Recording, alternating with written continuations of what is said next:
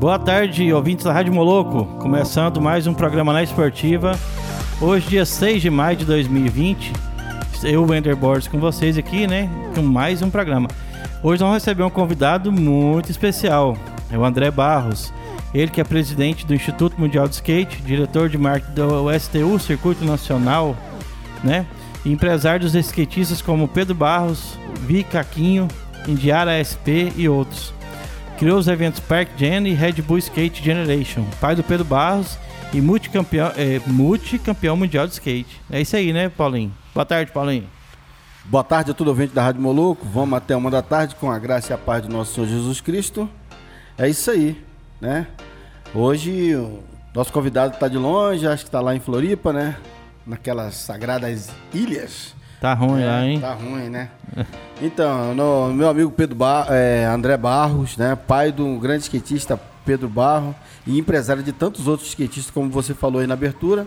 E hoje nós vamos estar falando de skate aqui em alto nível, né? A galera que é adepta do skate vai conhecer um, um mundo mais assim, tanto da, o mundo cultural do skate, como também o lado bom do skate também, que é a questão que a gente tanto esperou, que é um reconhecimento, né? Que aquele skate é, é profissional, o skate que dá o retorno para quem quer viver dele e essas coisas todas, entendeu? Mas sempre frisando que o skate, na verdade, ele é um estilo de vida, né? Independente de qualquer coisa, o skatista é skatista. É, tendo grana ou não, é, com dificuldade como a maioria sempre faz. Por quê? Porque é um esporte muito agradável, muito prazeroso. Então, é, Boa tarde, André Barros. Tudo bem? Você está aí? Como é que você está aí? Está nos ouvindo aí? Vamos dar início ao nosso programa, né? E vamos estar tá falando com o André Barros agora, beleza? Vamos aí. Seja bem-vindo ao programa Esportivo, André Barros. Valeu, galera. Obrigado aí por ter me convidado para esse programa. É sempre bom estar tá falando de skate, seja em casa, seja na rádio, seja com os amigos, qualquer lugar. Isso aí sempre vai ser uma grande satisfação para mim. Lembrando também que o Paulinho é especialista nisso, então hoje vai ser uma conversa boa que os dois são especialistas no skate, né? E eu vou, eu vou dar como coadjuvante. o skate que eu lembro é skate de 20 anos para trás, Paulinho. Nem lembro mais do, do que, que acontecia no, no, no, no, skate, né? O que, que tem hoje de novidades, né? Pra, né? Na época eu vivi o skate, ele tinha só a traseirinha do. Como é que fala? Do, do, do shape, né? Pra trás. É, eu, é, antigamente o skate era o tubarão, né? Era um skate sem lixa, sem nada, né? Eu conheci skate em 1973, cara. Eu não era nem nascido, Paulo. Na Cobal, ali no Rio de Janeiro. Não sei se o André conheceu esse pico lá no Rio, né? E naquela época o skate não tinha lixa, não tinha nada. E juntava aquela galera. Eu não tinha grana para comprar skate, filho de gente pobre, né? Mas a gente sempre filava uma voltinha, né? É sempre assim, né, André? A galera tem, o molecada tá vendo o cara com skate ali. Aí você já vai já pede, né? Pra dar um rolezinho e tal. E, e, é muito legal, né? E foi assim, cara, que eu tive o primeiro contato com o skate. Foi lá no Rio de Janeiro, no bairro de Botafogo, na Cobal, né? E vendo a galera fazer. Antigamente era aquelas manobras, né? Hang tang, né? É, eu, a galera plantava bananeira, mandava um flip com a mão. E a galerinha old school aí que sabe como era, né? As dificuldades que tinha o skate naquela época. Então era um negócio muito interessante.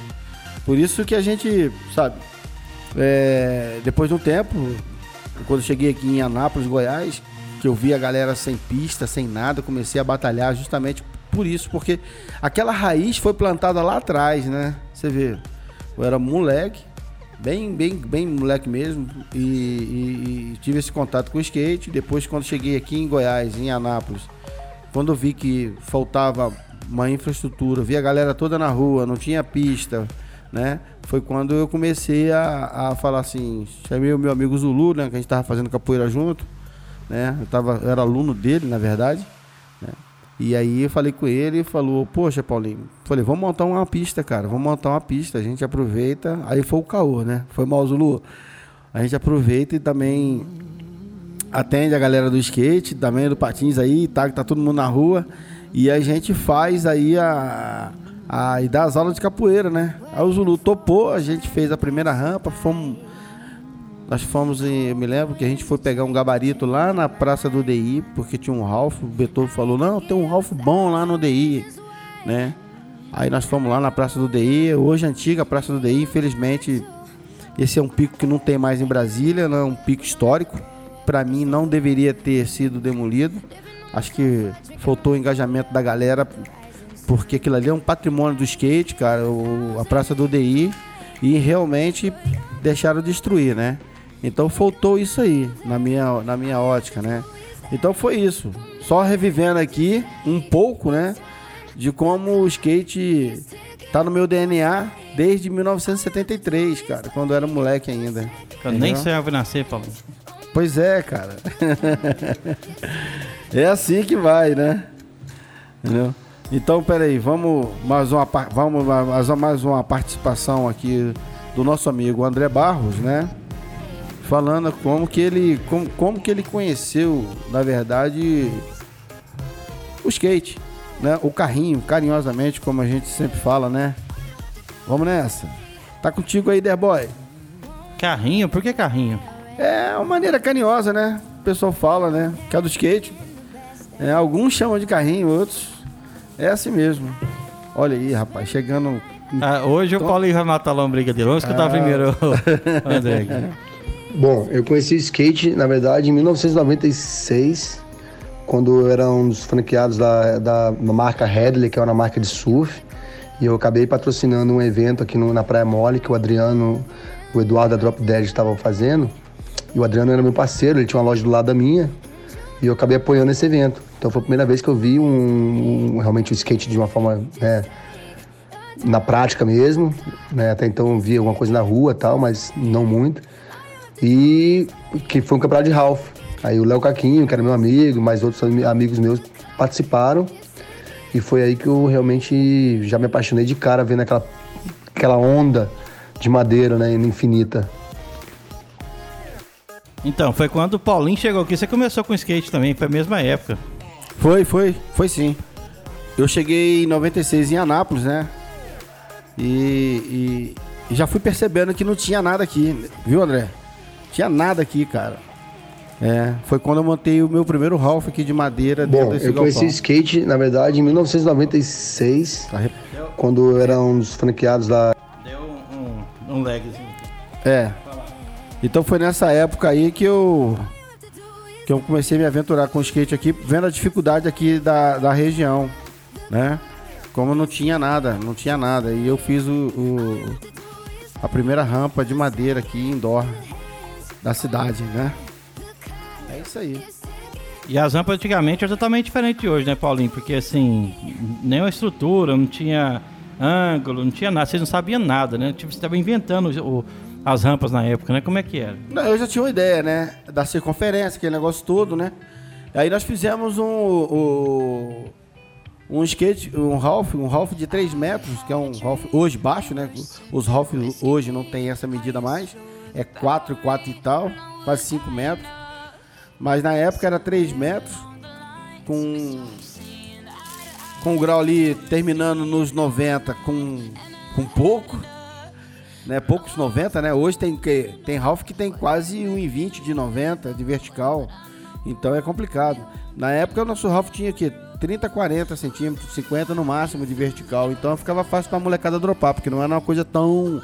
Mas mesmo assim era tenso, né? Tô falando de rampa vertical, né? Vamos lá, né? E o skate, Pedro? Além de um negócio profissional, também é um estilo de vida para você? É, na verdade, na verdade o skate ele, ele se tornou profissional para mim, mas é, ele sempre foi nosso estilo de vida aqui, né? É, o Rui Tavares aqui, a gente começou o skate na época que não existia, o skate estava morto no Brasil, então a intenção da gente nem era, nem era uma coisa mais é, como, sim, como skatista mesmo, era um, a gente realmente fizemos as pistas porque o Léo Caquinho também só estava surfando na época, e a gente, né, como a gente ficou sabendo que ele era skatista, que nem isso sabia, só para você ter ideia, a gente começou a fazer a pista de andar de skate mesmo para poder suprir os dias flats, né, os dias que não tinha onda. E claro que com isso a, começou a ter a migração do, das pessoas do skate em, em torno da nossa pista. E aí a gente já, o- mas o nosso lifestyle, que é o que a gente tem hoje, não vou dizer que é um lifestyle de skatista, um, né, é um lifestyle, é o lifestyle do RTMF mesmo, que envolve skate, música, surf, é o que a gente respira aqui mesmo, né, já é já é nossa essência desde, essa- desde então, né? E o lance profissional veio bem depois, né? A gente já andava de skate todo dia, já surfava todo dia, já tocava música todo dia e começou a aparecer as oportunidades de, por causa da pista mais profissional, né? De, né, cara, tanto do, do próprio local de fazer campeonato, como depois os próprios skatistas começaram a se destacar como como amador, né, como profissional. Então aí o lance começou a vir pro lado mais profissional também.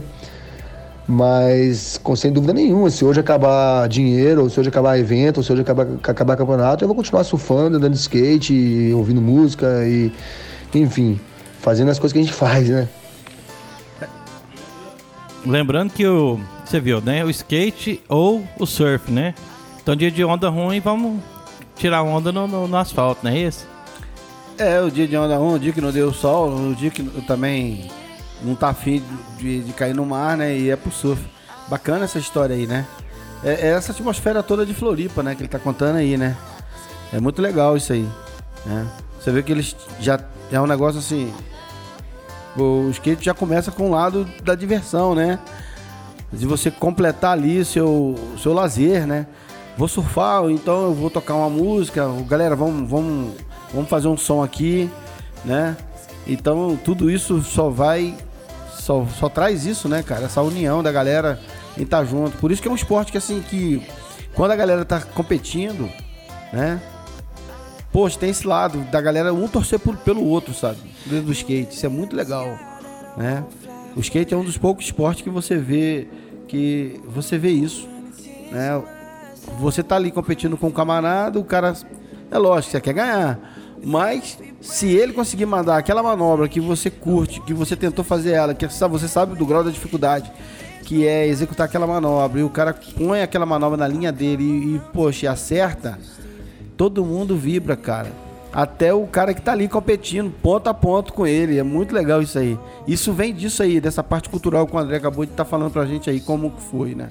Como que era lá em Santa Catarina. Muito, muito massa. Não, não tem, assim, tem rivalidade, tem, mas também tem a parte da camaradagem, né? O cara sabe que o outro é bom e vai aplaudir, por que não, né? Ele também é fã do outro também que tá é, fazendo a manobra, né, Paulinho? Tem mais um aqui? Vamos lá. Tem, tem mais uma participação dele. Então, quando você percebeu que seu filho, Pedro Barros, levava jeito pro skate, você já imaginava que poderia ser o super campeão nas pistas e no mundo afora?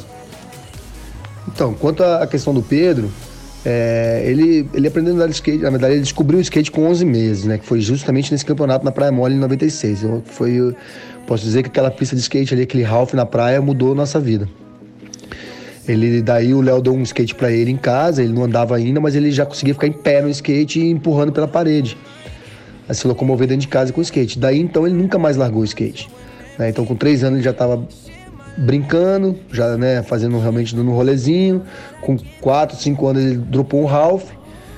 E foi aí que comecei a perceber que existiria uma possibilidade dele seguir uma, uma, né, uma história dentro do skate como competidor tal, porque ele era uma criança, ele chamava muita atenção, então onde ele ia, onde ele ia é, as pessoas ficavam meio em choque, né, cara, porque ser uma criança pequenininha, naquela época não existia mais como tem hoje, um monte de criança andando de skate bem, né, era, ele era o único na- no, no ambiente de skate.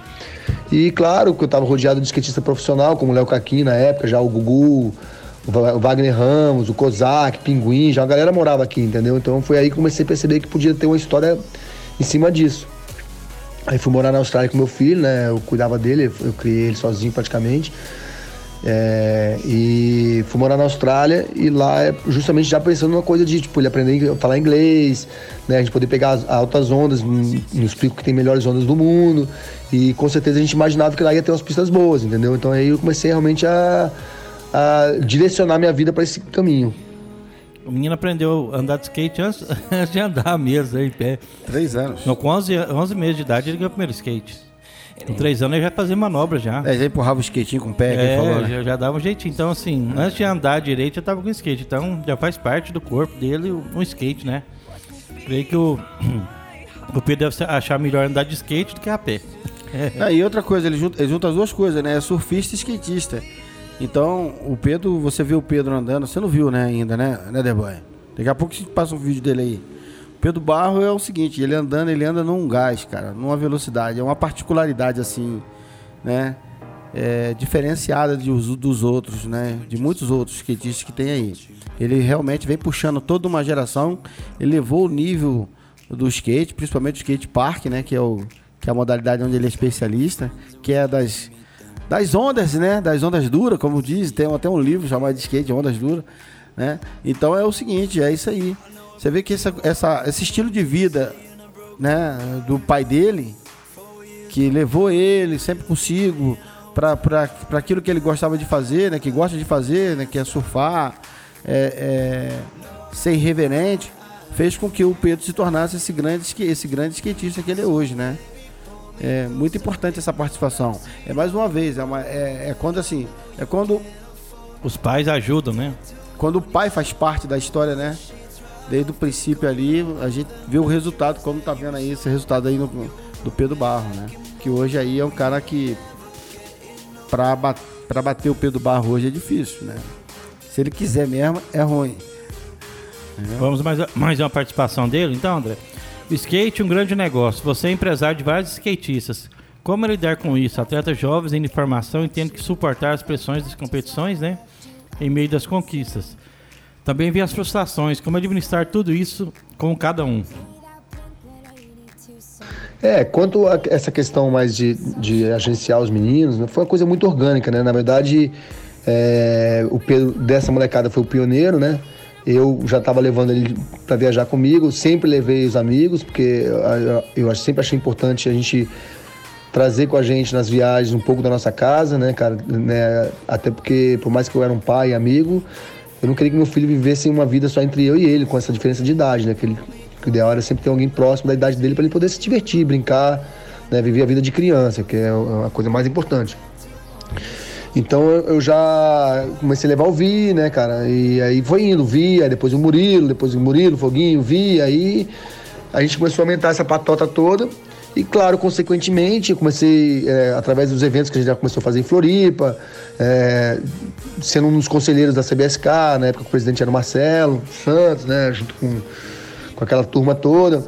É, comecei a, a, me intrometer, na verdade, um pouco mais nessa cena mais profissional, fora dos bastidores, né? E aí, com isso, tendo contato com os empresários, né? E o Pedro foi abrindo esse caminho. Né? Então, era de um lado o Pedro abrindo os caminhos dos patrocinadores dele para poder, né, talvez empurrar um para dentro, como foi o caso do Viking, né, que é Vans, que é Vogo. Como também é, esse negócio de fazer campeonato, comecei a me envolver com outros, outros tipos de, de é, empresários. E, claro, com a credibilidade que a gente começou a ganhar com o tempo, os eventos que a gente fazia aqui, né, com o Pedro como skatista, o Vi também é, organicamente eu comecei a virar empresário deles porque era mais fácil, era uma ponte, né? Eu tinha, eu ali com o pai, como amigo e, claro, consequentemente, como eu tinha um pouco de noção administrativa, é, ficou fácil, então foi uma coisa bem orgânica. As frustrações, acho que assim, é, nunca teve, eu nunca, graças a Deus, assim, a gente nunca sofreu muito isso, né? Nenhum dos meninos que eu, eu acompanhei, como Murilo, Vi, Foguinho, é, acho que as, as coisas que mais frustravam eles eram os machucados, né? Quando eles se machucavam e ficavam fora de campo. Mas de campeonato, perder e ficar triste naquele dia, é, depois a gente ia pra festinha e já tava todo mundo bem. Então a gente nunca passou por isso muito, não. Legal, né, cara? É interessante, né? E sim, sempre levando aqui trazer um lazer né, com a criança da mesma idade pra estar tá junto com o filho dele. Interessante isso, né? Porque imagina, moleque, cheio de gente velha lá, fala, poxa, não tem ninguém pra brincar. Sei como é que é isso, né? Então ele, é. o pensamento dele foi corretíssimo, né, André? Parabéns pela, por proporcionar um campeonato e diversão pro seu filho ao mesmo tempo, né? Não, e a galera que tá junto com ele, né? Que é o Vicaquim, o Foguinho e tantos outros. E esses caras que, tão, que ele tá falando aí, esses meninos, que hoje são grandes atletas, cara, cresceram junto aí com o Pedro, né? Cara, são os, eles andam muito, o The Boys, você não tem ideia. É, você pode falar assim que esses caras tá entre os 10 melhores do mundo, esse time que ele tem aí. Entendeu? Quando é que eles vão vir em Anápolis, hein? Dar uma palhinha pra nós aqui. Pois é, depois da pandemia, né, André? Eles Só depois da também dos, dos é. Jogos Abertos? É, eu conheci, por exemplo, foi em 2012, parece, que nós conhecemos, né, André? Lá no Eco, naquele campeonato lá que foi um marco na história da, do skate em Brasília, né? Que mudou a concepção, principalmente de rampas. Vocês fizeram uma campanha belíssima lá, a Carla Osório, se eu estiver ouvindo, um abraço para ela e parabenizar mais uma vez pela iniciativa do evento. Você que, que deu suporte né, para que o evento pudesse ser grande, né? E foi, levou a galera profissional para lá. Então foi um evento bacana demais. E esse evento lá em Brasília, nessa época, né? Foi um marco, né? Pena que depois não teve um da mesma magnitude que esse evento teve lá, né? Pelo menos eu não estou sabendo. Mas aí sei que tem projetos novos lá, né? Que é agora de vocês, que é a Layback, que é um projeto que vocês criaram. Depois eu queria te ouvir falando um pouco sobre a Layback, né? E esse projeto de Brasília, viu, André? Se estiver me ouvindo, pode mandar um áudio aí pra gente para falar um pouco da Layback e também se quiser falar um pouco do evento do Eco, seria legal também. Mas antes disso, temos a participação do Sebastião também, que está nos ouvindo. Vamos lá, Sebastião.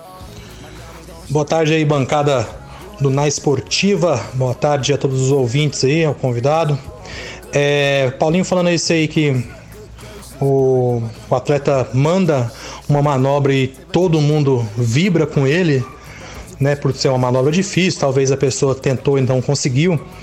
Eu vi um vídeo antigo, rapaz, desses dias, do Tony Hawks fazendo quando ele faz o 900 a primeira vez. Ele deve tentar ali umas seis, sete vezes mais ou menos durante um evento, né, de de skate nos Estados Unidos, provavelmente, não me lembro o local, não me lembro o ano também. E quando ele consegue fazer o 900, cara, encaixado, nossa senhora, acho que o pessoal que tava de fora entrou todo mundo no Ralph para poder abraçar ele. Foi, foi bacana, viu? E o Paulinho também é o seguinte, que até você ver o cara completar a manobra, você não sabe o que, que vai dar, para que, que ele vai aprontar, né? Que é uma coisa muito. Como é que eu vou falar? Inusitada, né? Que, qual que é a manobra que ele vai fazer? Então os caras falam, poxa, o cara tirou uma manobra daí, achei que ele ia dar conta, então é, é, impressionante mesmo. Tem que ter certas manobras que eu não sei nem o nome, Paulinho, que eu fico assim, falo, caiu, o cara vai arrebentar. Na área, ele sai do skate, volta pra ele, põe o skateboard do pé de novo e, e vida que segue. É interessantíssimo. Então, o, o 900 que o. Bem lembrado aí, Sebastião. Valeu pela sua participação aí, cara. Você lembrou bem mesmo. O 900 era uma manobra muito esperada, né? E. Porque era um, o grau de dificuldade dela de giro é, é, é, muito grande. E o Tony Hawk, quando conseguiu esse feito aí, todo mundo se alegrou, né? Porque como é que faz? Né? Como é que você. Você tá vendo a, o cara tentar, tentar. Assim também foi com o Sandro Dias, né? Mas o Sandro Dias, que hoje é o presidente da CBSK, ele conseguiu também fazer o 900. E foi aquela expectativa, igualzinho foi do Tony Hawks, que foi também com o Sandro Dias. Porque houve ali, foi foi o Tony Hawks, se eu não estou enganado, depois veio o, Tony, o, o Sandro Dias que conseguiu mandar ela. Então todo mundo torceu ali demais pro Santos acertar aquela manobra. Quando o Sandrinho acertou aquela manobra, o 900, Cara, foi só foi só alegria mesmo. É, é, então, esse espírito que acontece dentro dos esportes radicais, dentro do skate, e quem não vive essa cultura do skate, né, e dos esportes radicais, né, entendeu? Não desconhece isso, né?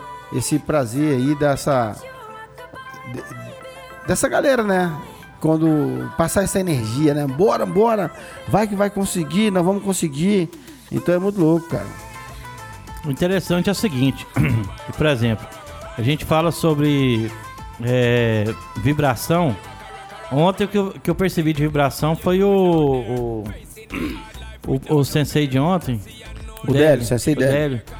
E, ele vibra com todos os esportes, ele é do karatê, mas ele vibra por um, vibra por outro. Que energia, né? Energia, o tem, né? Que energia que, que, que o, então, Délio, É legal isso aí, a pessoa é. transmitir, né? Essa parte da. Um abraço para ele, obrigado mais uma vez por ter aceitado o nosso convite na esportiva, Délio. Estiver nos ouvindo aí, entendeu? Aí é o. Você. Você é um cara sensacional. Obrigado aí pela sua participação. E vamos à hora da.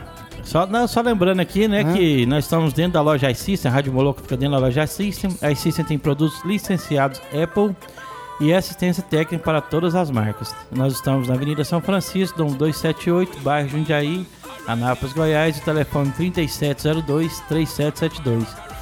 E hoje, gente, até que enfim o Paulinho vai matar a vontade dele de comer o mini calzone, ó. Hoje tá com o mini calzone de calabresa aqui pra ele. Tá aqui do meu lado, assim que terminar essa entrevista aí já era, mano. Esse mini calzone aí. Eu não aguentei esperar, já devorei o meu aqui já. É, o, mini, o André, o André tá nos ouvindo lá. O mini calzone é um. Fala pra que. Pra que... É, o mini calzone, acho que ele deve conhecer ele deve lá conhecer, também. Deve conhece, sim. O calzone é tipo um pastelzinho de, de massa assada, ele é bem gostoso, é feito na hora Então, para quem quiser pedir o mini calzone, está no iFood, né? Faça seu pedido com envio grátis, consigo, consulte o regulamento da PP, por causa da área de Embragiz. Aí lá tem o Sem Noção, o Mega Irado, o Mega da Hora e muitos outros smooths pirantes também. Tá com fome? Pede o mini calzone, né? Tudo pois é, vou hora. conhecer hoje. Peça no iFood. Tá aqui do meu lado aqui, ó, com a coquinha aqui. Assim que terminar essa entrevista, já era, vou partir para dentro. e, mais rápido que o mini calzone foi só a internet da Telgo, né? Que, que nós, nós usamos aqui a internet da Telgo Fibra com link dedicado, né, para você ter melhor e melhor, maior e melhor qualidade, né, na programação do seu rádio. Essa é rápida. Essa é a Telgo. Essa é a Telgo. É isso aí. Vamos mais é. uma participação. Então, essa participação do, do, do André, ele falando de Brasília, do evento, do Eco e da, e da Layback, que é um projeto que ele tem em Brasília, né? Vamos lá. É. Fala, Meme. Então, o, o Layback Park, cara, é um projeto que a gente começou aqui em Floripa, né, cara? Hoje está em Brasília, é, Belo Horizonte, São Paulo, estamos indo para Fortaleza e outros lugares. Que é um projeto da Layback de poder colocar uma pista de skate nos lugares que estavam necessitando entendeu? Oferecer isso para o público e, claro, junto com a nossa cultura, que aí vem os bar, né, a parte gastronômica, nossa cultura musical, né, artística, tudo junto num pacote só. É, em Brasília a gente fez o campeonato do STU, né, cara? É, foi um brasileiro, muito legal, lotou, alto nível de competição e a pista ali é de alto nível, né? Uma pista de realmente que se encontra na Califórnia, né, cara? Uma pista de desenhada pelo Léo Caquinho, que é nosso Picasso das pistas aqui no Brasil, né, cara? É, construída pelo Davi e pelo Gui Barbosa, que é o irmão do Léo Caquinho. Né? Então, pô, é um projeto maravilhoso, tá ali, cara, né, cara? Eu acho que foi um presente para Brasília. E claro que eu lembro do, do campeonato lá na, que a Carla Osório fez pra gente na galeria. Foi uma coisa muito legal, até porque foi exposto num lugar meio atípico, né? Uma galeria de arte, assim. É, a, a, Carla Osório ela é uma pessoa muito engajada nesse, nesse movimento e conseguiu unir as duas coisas. Foi bastante legal. É, tá... E a gente falou também já de, de, desse. Eco. É, como é, é, que chama lá? Eco? É, foi Arte Radical esse Arte campeonato. Radical, é. Arte foi dentro radical. da galeria, a gente viu umas imagens aqui. E foi uma ideia totalmente inusitada também, né? Bem legal. A, é... mini ramp dentro da. Foi, aquele, foi aquele conceito, né? Uhum. Foi skate, grafite né? E, e, música, e tinha show, tinha, tinha os eventos lá. Falar música, podia botar uma música, um rock aí, né? De fundo. Vou botar pra você aqui. E, e lembrando, hardcore aí. Lembrando que o. É que foi? A, a da, da rampa vir, antiga virou tela de arte, né, Paulinho? Foi, foi. A Carla, quando a, a estrutura era nossa, o André lembra bem, a Carla Osório pediu pra gente levar as madeiras que a gente ia trocar da rampa porque elas ficariam como quadro, né? Como tela, né? Não é isso? É tela que fala, né? Tela para os camaradas pintar, fazer as artes deles. Ficou muito show aquele evento, né? E foi um evento onde também foi a oportunidade de dar o berro, né? Pô, a gente quer pista boa. Não tá tendo pista boa aqui em Brasília, não tá tendo pista boa em lugar nenhum. Isso é uma falha, né? É, dos nossos governantes que, infelizmente, é, quando fala que vai fazer uma pista de skate, acho que tem que fazer de qualquer jeito, né? E aí você vê, tem coisas bizarras por aí feitas, né? De concreto que depois não tem como você consertar, só tem que desmanchar, quebrar tudo e jogar o dinheiro fora. Então é, foi bacana demais esse evento aí, entendeu? O The Boy tá aqui, ó. Então, tô, tô, começar aqui pelo Uma trilha sonora, sonora aqui mais hardcore, né? aqui é a musiquinha de fundo aqui, mais pra conversinha. Vamos botar então Nirvana aqui pelo também, que vai gostar. Nirvana é depressivo pra caramba. Não, mas esse aqui é um rock, Nirvana é top. É, ele é meio né? Mas tá valendo. É, galinha. Então, Paulinho, mas aí assim, o que tá faltando aqui agora é a gente trazer também umas coisas inusitadas pra Nápoles, né? Tipo essa. Falta, falta, é, falta políticas públicas voltadas para isso. Vamos mudar né? de assunto, vamos arrumar. Não, mas eu tô te falando, é verdade isso aí. É porque eu isso pensei, não vai acontecer. Mas sabe. não é assim. Eu, até no meio empresariado mesmo, tô falando, não é nem só dos políticos, não. Falta, assim, querer fazer, entendeu? Aham, pois é, mas é, é difícil, né? Vamos Temos uma participação dele aí. Na, Vamos escutar. Na quinta participação. Tô, tô aguardando aqui chegar aqui só. Ah, tá aqui. Tá bom lá. Você criou alguns dos maiores eventos de skate que hoje faz parte do calendário nacional. Fala um pouco sobre isso pra gente. Quanto aos eventos de skate, é, eu tive uma escola muito boa, porque comigo, né, é, o meu vizinho é o Eduardo, da Drop Dead, então é um cara que já fez muitos eventos grandes, entendeu? O cara no Brasil. E, ele tinha, e as pessoas que trabalhavam na, na Confederação Brasileira, que era o Marcelo Santos, já foi manager, inclusive, da, do Pedro, pela Drop Dead. Então era, era uma família, né? Então a gente, a gente começou a fazer uns eventos mais aqui em casa, no Rio Tavares. O, o, a pista do Rafa ali era uma das únicas backyards meio boa, assim, meio piscina do Brasil. Né? Então a cena começou a crescer, ficar muito forte aqui, né, cara? Até pelo fato de também ser Floripa, as pessoas vinham né, pelo lifestyle da gente e tal. Ser uma coisa mais roots, mais orgânica, mais selvagem também ao mesmo tempo, mais loucura, né? A gente sempre teve muito envolvimento com música, né? Marcelo D2, Gigantes Raimundo, Sepultura, um monte de banda assim que frequentava a gente, Charlie Brown. Então a gente começou a fazer vários eventos aqui que começou a me dar uma experiência, né? Então, meu, minha equipe junto comigo, né? Tanto Eduardo como Catarina, que foi meu braço direito em todos os eventos aqui do RTMF Number One, que foi um circuito brasileiro amador que foi muito forte durante muitos anos, é até hoje, só que esse ano foi por causa da quarentena aí, da, do Covid, a gente não fez nenhum.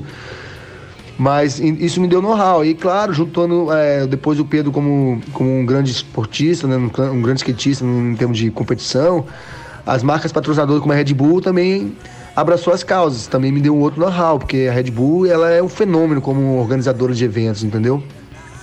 E ela aceitava muito nossas opiniões. Ela, ela, ela, ela sempre, quando ia fazer o evento, ela, ela me colocava como curador técnico e tudo que eu falava para ser feito, eles faziam. Então isso aí me deu um, uma experiência boa, né? Depois comecei a passar a ser é, conselheiro, fazer curadoria em eventos até internacionais, como Borama, Circuito do Borama. E por final foi o Vans Paxires, né? É, então, assim, é, foi uma coisa que foi, foi acontecendo naturalmente mesmo, assim, pela minha infiltração dentro do negócio, entendeu? É, você vê que o cara tem moral, né? Red Bull pediu benção pro cara, vem cá, vamos ver como é que você faz, que é que faz aqui. Tem mais cara, um pedacinho. Eu, eu, eu, eu, fico tentando imaginar, né? O. Eu fico tentando imaginar o, o como que é o mundo dos esportes radicais sem a Red Bull, sabe? Porque tá em tudo, igual o André falou. Você entendeu? A Red Bull, cara, você vê é, o que ela começou a fazer com os esportes extremos, né, cara? Apoiando, deu uma visibilidade, um crescimento, levou para um. Igual o time do Flamengo, levou para um outro patamar. Aí vem ele com esse Flamengo. Mas é. Mesmo quando eu dou umas alfinetadas nele aqui, André. É, eu sou sem time, viu, André? Eu não tenho time é, de futebol, não, não mas time. o negócio dele é Flamengo. Mas ele é anti-Flamengo, então Nada. é por isso que eu dou uma. Minha mulher é flamenguista, rapaz. Quem manda lá em casa a mulher, você imagina. É porque eu, eu, não sou fã de futebol mesmo. Aí com esses eventos. Não, mas a Red Bull você pensa o quê? É energética. Aí você pensa que o cara que. Você pensa no, no energético vai te fazer o quê? Alguma coisa além do, do, né, do normal seu, como diz assim, da força, né? Te dá. Então é. você pensa, aí você pensa nos esportes, o cara já pensa Red Bull. É uma... Foi igual, foi igual. São, são espertos mais na questão do Foi igual 96 quando eu botei o Ralph lá no Goiânia Shop, uhum. né? Aí eu conheci o, o, um dos caras que era empresários da, da Rayovac. Aí ele falou que queria colocar a Rayovac no Ralph, né? O desenho. Eu falei, mas qual que é a.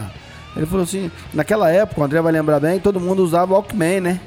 É, eu Você lembro dessa época aí. Depois é, veio Discman, agora é... é... Então eu sempre usava as pilhas da Rayovac. Aí ele falou, não, é o que eu quero ligar a energia do, do skatista, do, do praticante de esportes radicais, com a energia né, da Rayovac, da pilha alcalina.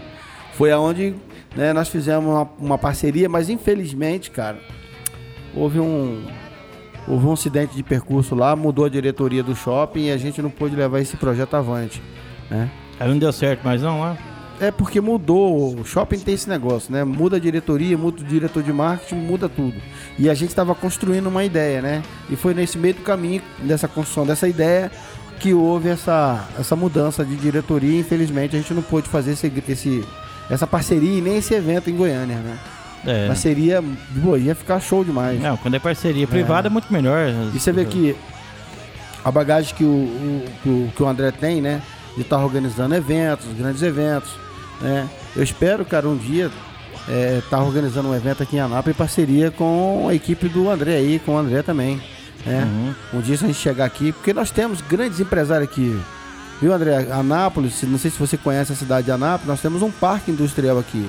A Hipermark está aqui, várias outras empresas. Quais, quais outras famosas que está aí? Não, aqui tem. É, a Hipermarques é, é, a Neoquímica, né? Virou Hipermarques. A gente tem Outros O- laboratórios também, a Teuto, né? Tem a Teuto, tem a Caoa, que fabrica os carros da Hyundai e Chery, né? Fabricados aqui em Anápolis, montados, né? Uhum.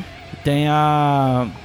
O que mais que tem? Tem várias, tem... É, nós temos um parque industrial aqui, então acho que dá pra casar, sabe? Se a gente chegasse no amadurecimento de, é, de abrir a cabeça da galera assim, apresentar eventos como esse que você faz pelo mundo afora e aqui em Anápolis, cara, ia ser bacana demais. Entendeu? Ia, Na- ia na- ser uma contribuição excelente. eu acho que na linha, na linha farmacêutica, o maior parque é, de indústria farmacêutica do Brasil, acho que é aqui em Anápolis, se não me engano, assim, tem, tem muita variedade de indústria farmacêutica aqui, né? É, e essa Mas é. praça pega Anápolis, pega Goiânia, né? Vai, Tudo vai até que- Brasília, né? vai até Brasília. aqui, né? É. Inclusive, o Porto Seco, que até hoje não foi inaugurado, tá aqui dentro da cidade, né? Assim, precisando de ser reinaugurado.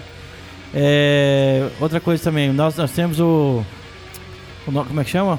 É O, Centro de Convenções, que eu acho que é o maior da América Latina, aqui dentro de Que, Anápolis. que abriu agora, né? Estão fazendo ele começar a funcionar, né? Então, assim, tem muita coisa para acontecer. Imagina naquele espaço do Centro de Convenções, lá montar um, um, um campeonato lá de skate. Você tá louco, rapaz. Cabe gente pra caramba lá. É- Você já entrou lá, Paulinho? Lá é muito bonito. Já, na- Aqui? No Centro de Convenções Daqui aqui. não. Cara, Só é- fica fechado, eu nunca vi. É, o primeiro evento que teve lá foi nosso, né? Dois anos atrás a gente fez um evento lá, nessa época, em maio. Então, dá pra fazer um evento igual esse que nós fizemos lá no Dá. Eco, levar a rampa pra lá, uma estrutura bacana e fazer, velho. Vamos. Lá é tudo de primeira. Lá, assim, eu acho que agora tá mais fácil. Se quiser fazer um evento lá, a gente até consegue conversar lá e ver o que acontece, Vai, a gente né? pode fazer uma parceria, cara, entendeu? Uhum. É. É, esse aqui, quem que é esse aqui, Paulinho? O Eliabe, o Eliabe, o Eliabe, grande amigo meu, grande amigo nosso, né? Um, um abraço pro Eliabe, né? Que é da- Ele da e a? Patrícia, da Federação, da GSK8 e da Federação Goianiense de Skate. Nós estamos organizando a federação aqui em Goiás, viu, André? Uhum. É, nós estamos num, num trabalho, num processo aí de criação e fundação da, da Federação Goiana de Skate. E o Eliabe, né? Fez é, uma pergunta pra ele? fez, é, mandou duas perguntas, né? E, e ele e a- e a Patrícia Rezende, Uhum. né? Nós estamos juntos aí. É o Eliel tá perguntando como está sendo a rotina de treino do pessoal durante esse momento de pandemia. Vamos lá, André. É, essa, essa rotina de, de treino aqui na epidemia não tá rolando, na verdade. Primeiro que o Pedro, assim, os moleques aqui da- do Rio Tavares, eles, eles sempre treinaram só a parte física, né? Ou seja, um acompanhamento fisioterapêutico, na verdade, né? Ou seja, de cuidar da saúde, né, da parte física, porque é, não era nem por performance muito não, era mais porque quanto mais forte você ficar, mais, menos chance você tem de se machucar. E, e como eu falei anteriormente, é, a maior frustração do skatista é ficar machucado, né? Ficar parado. Então isso aí foi uma coisa que eles perceberam já desde pequeno. O Pedro, principalmente com 8 anos, ele já tinha problema de quadril, né? Que, que até o Murilo operou. Com 8 anos foi identificado isso e a gente sabia que se ele não cuidasse dali, ele ia ter um problema que nem o Murilo teve de operar com 18, 17 anos de idade. Então gente já, já tinha essa consciência corporal, física desde muito tempo, né? Mas não era uma questão de para campeonato, nem né, muito lá assim. Então o negócio, durante a epidemia aqui, a, a pandemia no caso, a gente ficou em casa e não pode se movimentar muito, né? A gente Não ia ficar andando skate sozinho, não tem muita graça, a gente não tem esse negócio, essa, essa cultura de, né, de atleta mesmo, né? nunca, nunca tivemos. Né? Então o que aconteceu no, mais, no máximo mesmo foi um rolezinho em casa, assim, e pronto. E assim vai, como sempre foi, na verdade. Você tá parecendo eu, também fiquei em casa. Eu não fazia nada, fiquei sem fazer nada também.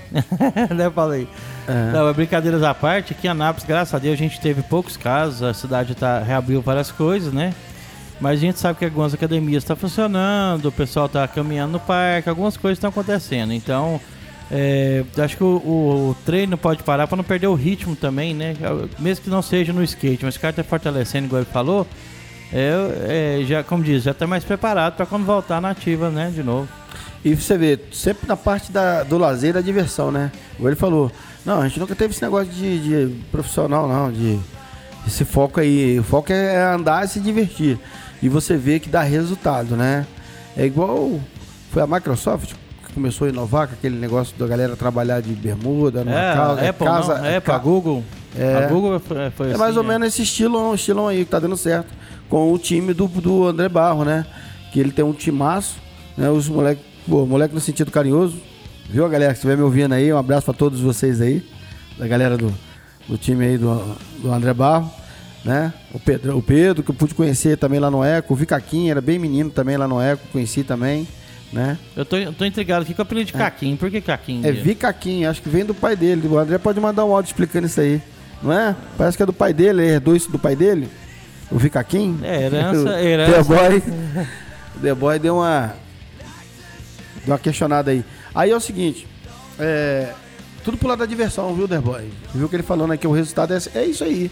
É se divertir, cara. Uhum. Entendeu? Vamos lá, vamos mais uma. Tem mais outra pergunta do Eliaber aqui, que é da GSK8. E da Patrícia Rezende, um grande Patrícia, abraço né? pra eles. Tá nos ouvindo, a galera de Goiânia, um salve aí. E qual é a importância do skateboard organizado através de entidades institucionais, como a confederação e enti- e entidades locais?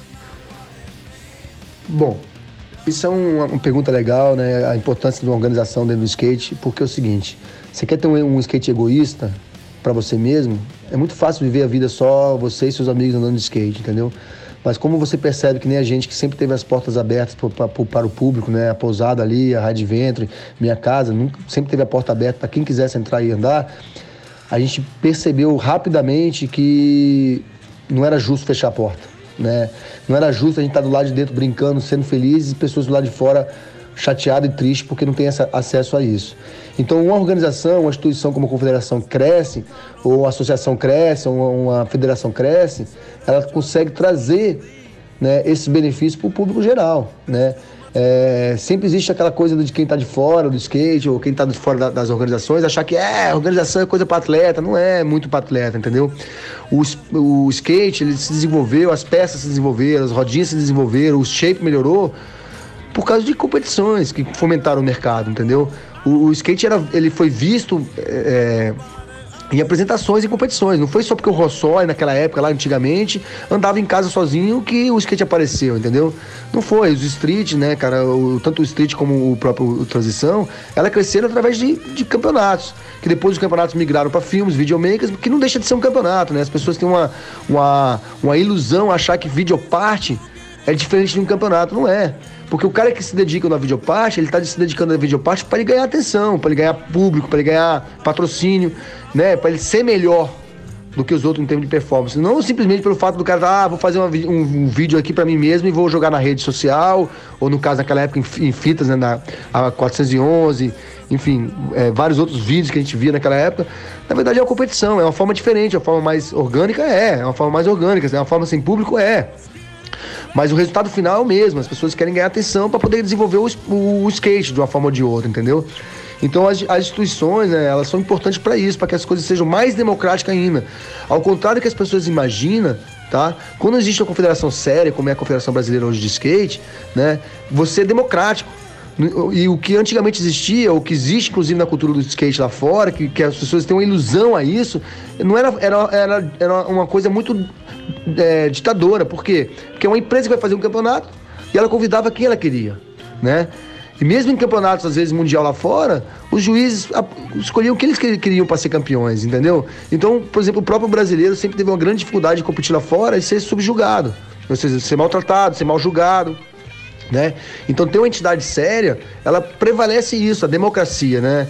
A, a possibilidade de um desenvolvimento do, do skate ou do esporte no caso, seja como as pessoas querem falar, é para realmente dar mais oportunidade às pessoas, tanto como construções de pistas públicas e ser uma ferramenta para as pessoas se divertirem, como campeonatos, como também, inclusive, é, é, interação com o próprio governo do estado ou, prefeito do estado, no caso de praças como, por exemplo, a Praça de São Paulo, praças que, que se tornaram praças skateáveis, porque teve uma, uma um, queira ou não, teve uma, uma, uma conversa entre no caso, uma confederação, uma federação com, com o próprio Estado. Então é sim muito importante. eh, não tenho a menor dúvida que uma instituição que eh, representa qualquer coisa que seja, mundo artístico, mundo musical, ela é, é a, é a melhor ferramenta que você tem para poder ser democrático, dar acesso, a, a- a- dar acesso e fazer ferramenta para as pessoas praticarem aquilo que desejam. Opa, é. que aula, hein? Pois é. Tá certo, tem que se unir mesmo, né? E uma coisa que ele falou que é bem interessante é o seguinte, sobre os vídeos feitos pelos skatistas. Quando eu comecei a ver os vídeos dos skatistas em 1980, 70, é, abriu um outro leque para Eu sou da. Ele não sabe ainda, André, mas eu sou fotógrafo, então é, a gente vê as coisas com outros olhares. Aquele, é, o pessoal vem com skate, mostrando a manobra, adaptando câmera nos skates para poder filmar o outro andar. Então surgiu outro leque. Acho que a partir daí surgiu até as GoPros para praticar os esportes, dentro d'água, fora. Então, assim, ver, ver equipamentos para fazer para os esportes. Eu acho que isso foi legal também. Mudou a forma da gente ver como os esportes acontecem, né? Que você tem uma imagem do pessoal passando na sua frente a 20 metros é uma coisa, outra você tá ali em, em primeira pessoa vendo o, a coisa acontecer, o movimento acontecer, é totalmente diferente. E agora a união, né? Ela falou, ah, vou mostrar, não. Quem não é visto não é lembrado. Então eles começaram a aparecer, uniram e hoje está onde está. Chegaram né, no topo, né? Então é isso aí que eu acho. As organizações, né? Organizações. Quebrando todo aquele negócio de. Ah, é, como é que fala? Eu Fica... sou melhor do que o outro, é, esse não, estilo não, de skate não, não serve pro outro. É o clube do bolinha, né? É. Ou como se, se, diz, né? Ou então só, só mesmo aquela galerinha ali, só aquela. Igual a gente falou ontem, o cara participa. O então... Karatê tem 68 confederações é. diferentes mundiais, então fica difícil você juntar todo mundo. Uhum. É complicado. Ó, tem um áudio dele aqui respondendo, né? É, antes da pergunta, a próxima pergunta, você passa esse áudio, essa participação dele aqui né? Ele tá falando do. Vamos aí. Chegou? Chegou. Isso. Vamos lá. É, fica aqui vendo o nome do pai dele, né? De Léo Caquinho. E aí é uma história lá atrás de Guaratinguetá, que é, é, ele, ele, ele jogava bolinha no clube lá de Guaratinguetá e ele era da categoria Caquinho. E aí lá, lá em Guaratinguetá tinha uma pista de skate. Ele ficava indo lá na pista de skate, cheira tá lá, né? Tentando andar de skate, aí a galera começou a apelidar ele de Caquinho. aí ficou Léo Caquinho e depois vi Caquinho. O ah, Caquinho é. anda muito, cara. Temos uma participação com o Jardel também. O Jardel tá falando aqui o seguinte: ele quer saber. A gente tem um quadro aqui, o Paulinho vai explicar melhor. O Jardel quer saber o seu momento na esportiva. Ah, o eu Jardel acho, só quer rir, é, né? Jardel, que eu tô, estou, eu tô aqui esperando o momento da esportiva dele. Que daqui que a pouquinho, daqui é. a pouquinho. Esse momento da esportiva, você pode ir pensando aí, André, é o seguinte é um momento divertido, entendeu? Eu acho que ele vai ter muitos, porque a, a, o esporte ajuda nisso, né? É, é um momento divertido. É uma coisa assim que aconteceu que. Ou sabe, com você. Foi muito engraçado, entendeu? Aí você pode você puder mandar um áudio contando pra gente, né? Ou com o você, seu momento da esporte. É. é, com você ou com os meninos, o momento que você presenciou, né? Em tempo de pandemia é bom a gente dar umas gargalhadas também, né, não, André? É isso aí. Aí você já vai pensar no seu momento mais engraçado da, da, da carreira aí. E agora vamos falar do skate é. olímpico, né? Skate olímpico, os prós e o contra dele. Me conta aí. Cara, o skate olímpico, cara, é. É uma piada. Em, do, em todo sentido, né, cara? A piada pode ser uma piada na parte irônica, né? De uma coisa que sacanagem, né? Tipo, babaca, como uma coisa de diversão. Então a Olimpíada ela tem seus prós e contras, como é a pergunta fala, né? Ela, ela, os, os, eu acho que hoje os prós são mais do que os contras, porque o contra fica muito mais para quem realmente está excluso da situação, tá? É, o contra fica é, na preocupação até mesmo é, egoísta da pessoa, porque acha que vai ficar deslocado desse mundo. Ah, então quer dizer que se eu, eu deixar de ser, se eu não for um atleta olímpico, eu sou, não sou mais um skatista. Não. O skate, o skate ele vai continuar sendo skate da mesma forma como sempre foi. Porque é, é o que eu falo, por mais que eu que deixe de existir de estar na Olimpíada, desde que o Pedro deixe de competir, eu, as pessoas que eu vivo aqui à minha volta deixarem de competir, a gente vai sempre continuar indo no quintal de casa, e andar de skate com os amigos, tomar cerveja e fazer o que a gente sempre fez. Não vai fazer diferença nenhuma, tá? É, eu acho que a Olimpíada é uma oportunidade para quem quer adquirir, adquirir essa oportunidade, para quem quer abraçar essa oportunidade. Para quem não quer abraçar essa oportunidade, ela vai continuar seguindo o caminho dela. É, lembrando que é o seguinte, é, pra, é, eles estão no topo hoje, né, com vários é, profissionais da, da, do skate, mas também não deixa de ser uma diversão, né, Paulinho? Porque o que acontece? É, eles gostam do que fazem, então se você faz aquilo que gosta, acho que, né, se você ganhou, se você não, não, não ganhou, se você está lá ou não, o importante é que você gosta do, do, do, esporte, isso é o mais importante. Temos já mais alguma participação dele aí? Sim, é. sim. É, o skate olímpico é isso, né? Igual ele falou, né? Para muitos, né? A história olímpica, ela é marcante na sua vida, né? E também ela muda, para mim, ela muda o, o, o, o modo do... Tira um pouco do preconceito do skate, né? Mas, para aquelas pessoas bem provincianas. Eu acho que vai bem ter fechado, então. Eu, é, acho, é. eu acho que vai ter uma coisa legal, Paulinho. Imagina quando tiver o primeiro, a primeira participação que ia ser esse ano não teve. Uhum. Aí a gente vai falar aí como foi chegar lá. Essa aí que vai ser legal, porque o pessoal vai estar tá, é, vai tudo novo, né? É, a pessoa não vai estar tá sabendo se realmente é, vai ali para competir vai ver as, o, os melhores do mundo ali, mas só de estar tá lá a pessoa vai ser campeão também, né? Só de estar tá ali chegou no topo do, da, das competições que seria a Olimpíada. Então é isso que a gente está aguardando. Vamos ver o ano que vem como é que vai ficar essa questão do, das Olimpíadas na. No, no, o skate nas Olimpíadas, né? Seria isso. Mas vamos lá. Bom, Paulinho, já vamos quase pro final aqui. O skate hoje rodou pra caramba. Eu já tô quase pertinho de do... comer o calzone. calzone mini calzone. Mini calzone aqui. Eu tô pertinho, tô pertinho. tá quase finalizando.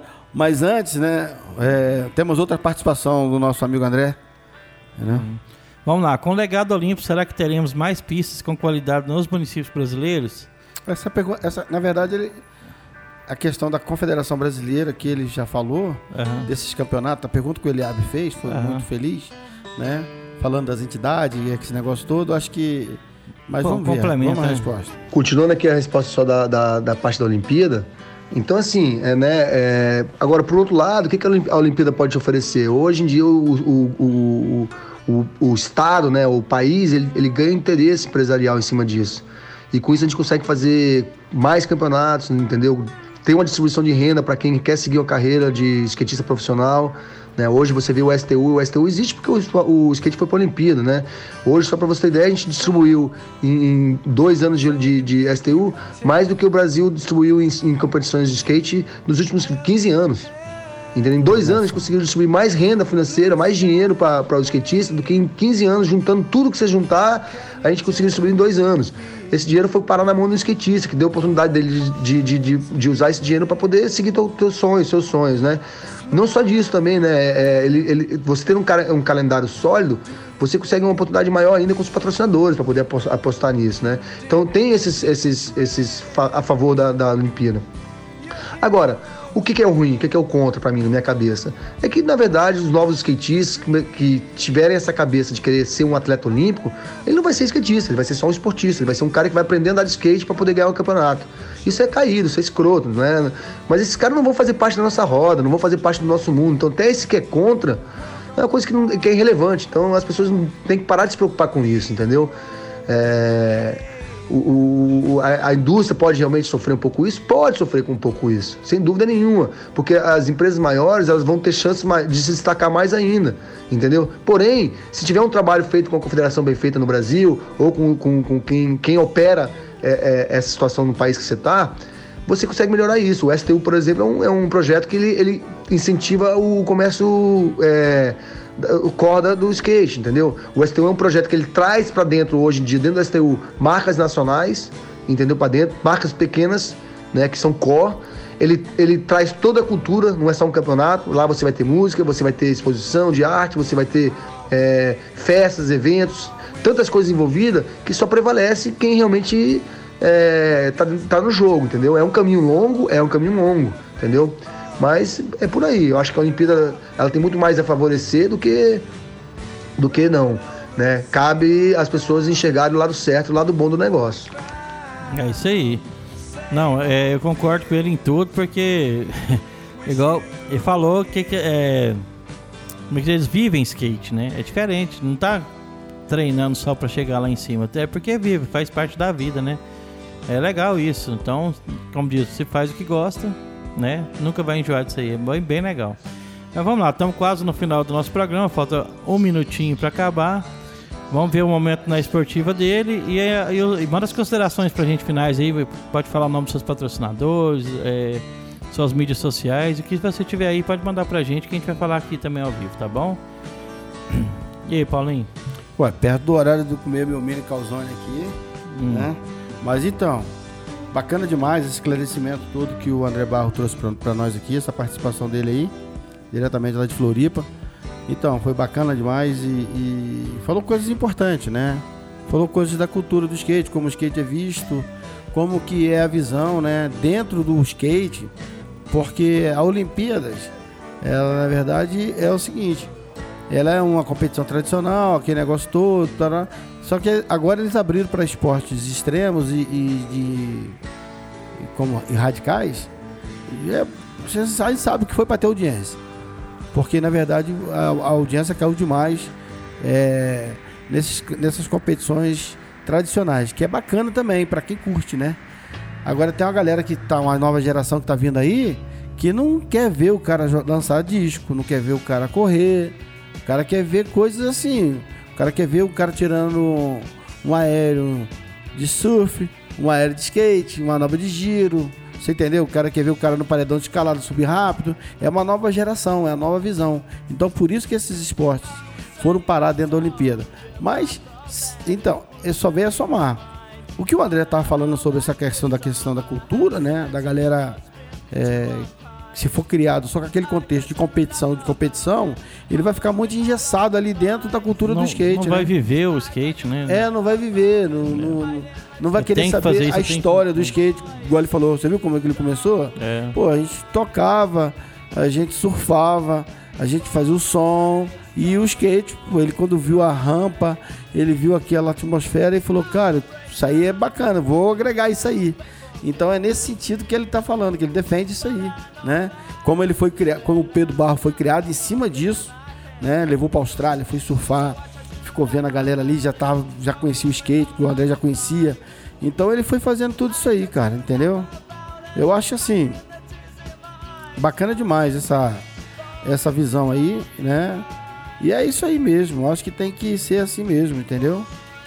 É, eu também concordo, porque tudo que a gente faz com amor, né, dá isso aí. Os frutos são colhidos, né? Pode demorar um dia, dois dias, dez anos, mas tá colhendo os frutos agora. Todos os atletas lá em volta dele, todos, como diz o top de linha, né? Isso aí mesmo.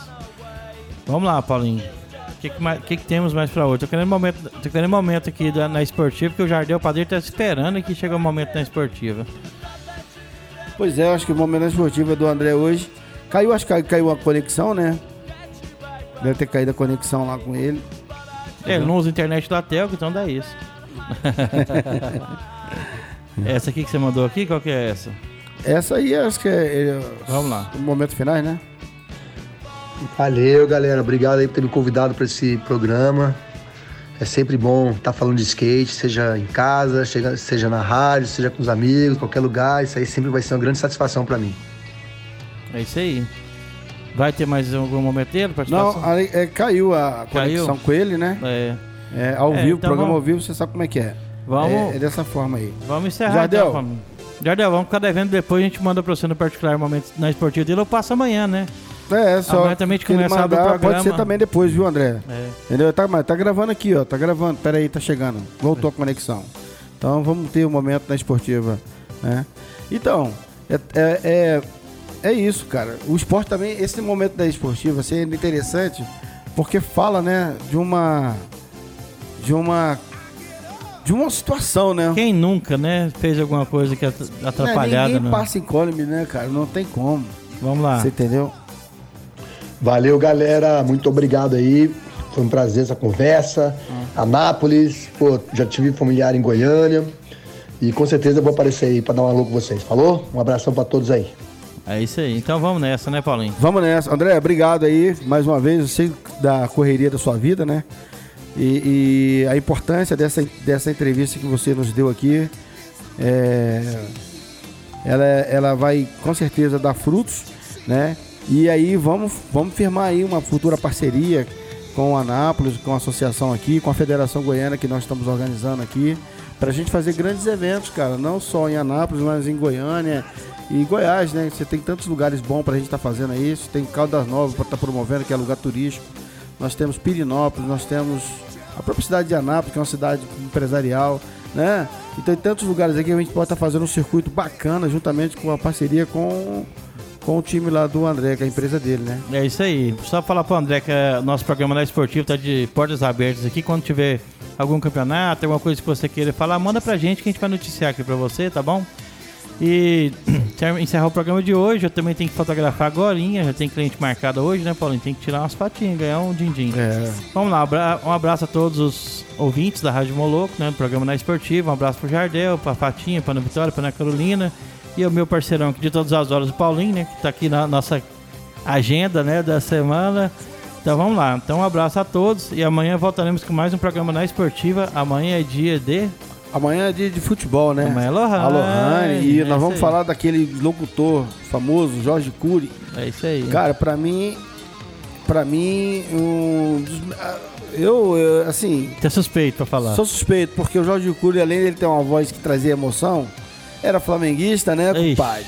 é. E também narrava muito forte, né, cara, as emoções do gol. E amanhã nós vamos estar conhecendo esse, a história desse grande narrador na esportiva, Jorge Cury, na- no, no quadro que nós temos agora, né, que é o... Ah, momento na esportiva. É, é, não, momento Ah. esportivo, mas os grandes Momento- narradores. é, grandes nomes, As, momentos. as né? grandes narrações do É, futebol. Então vamos lá. Então amanhã Entendeu? encontraremos com vocês ao meio-dia aqui na Rádio Moloco, um programa na esportiva. Um abraço a todos e até lá. Valeu.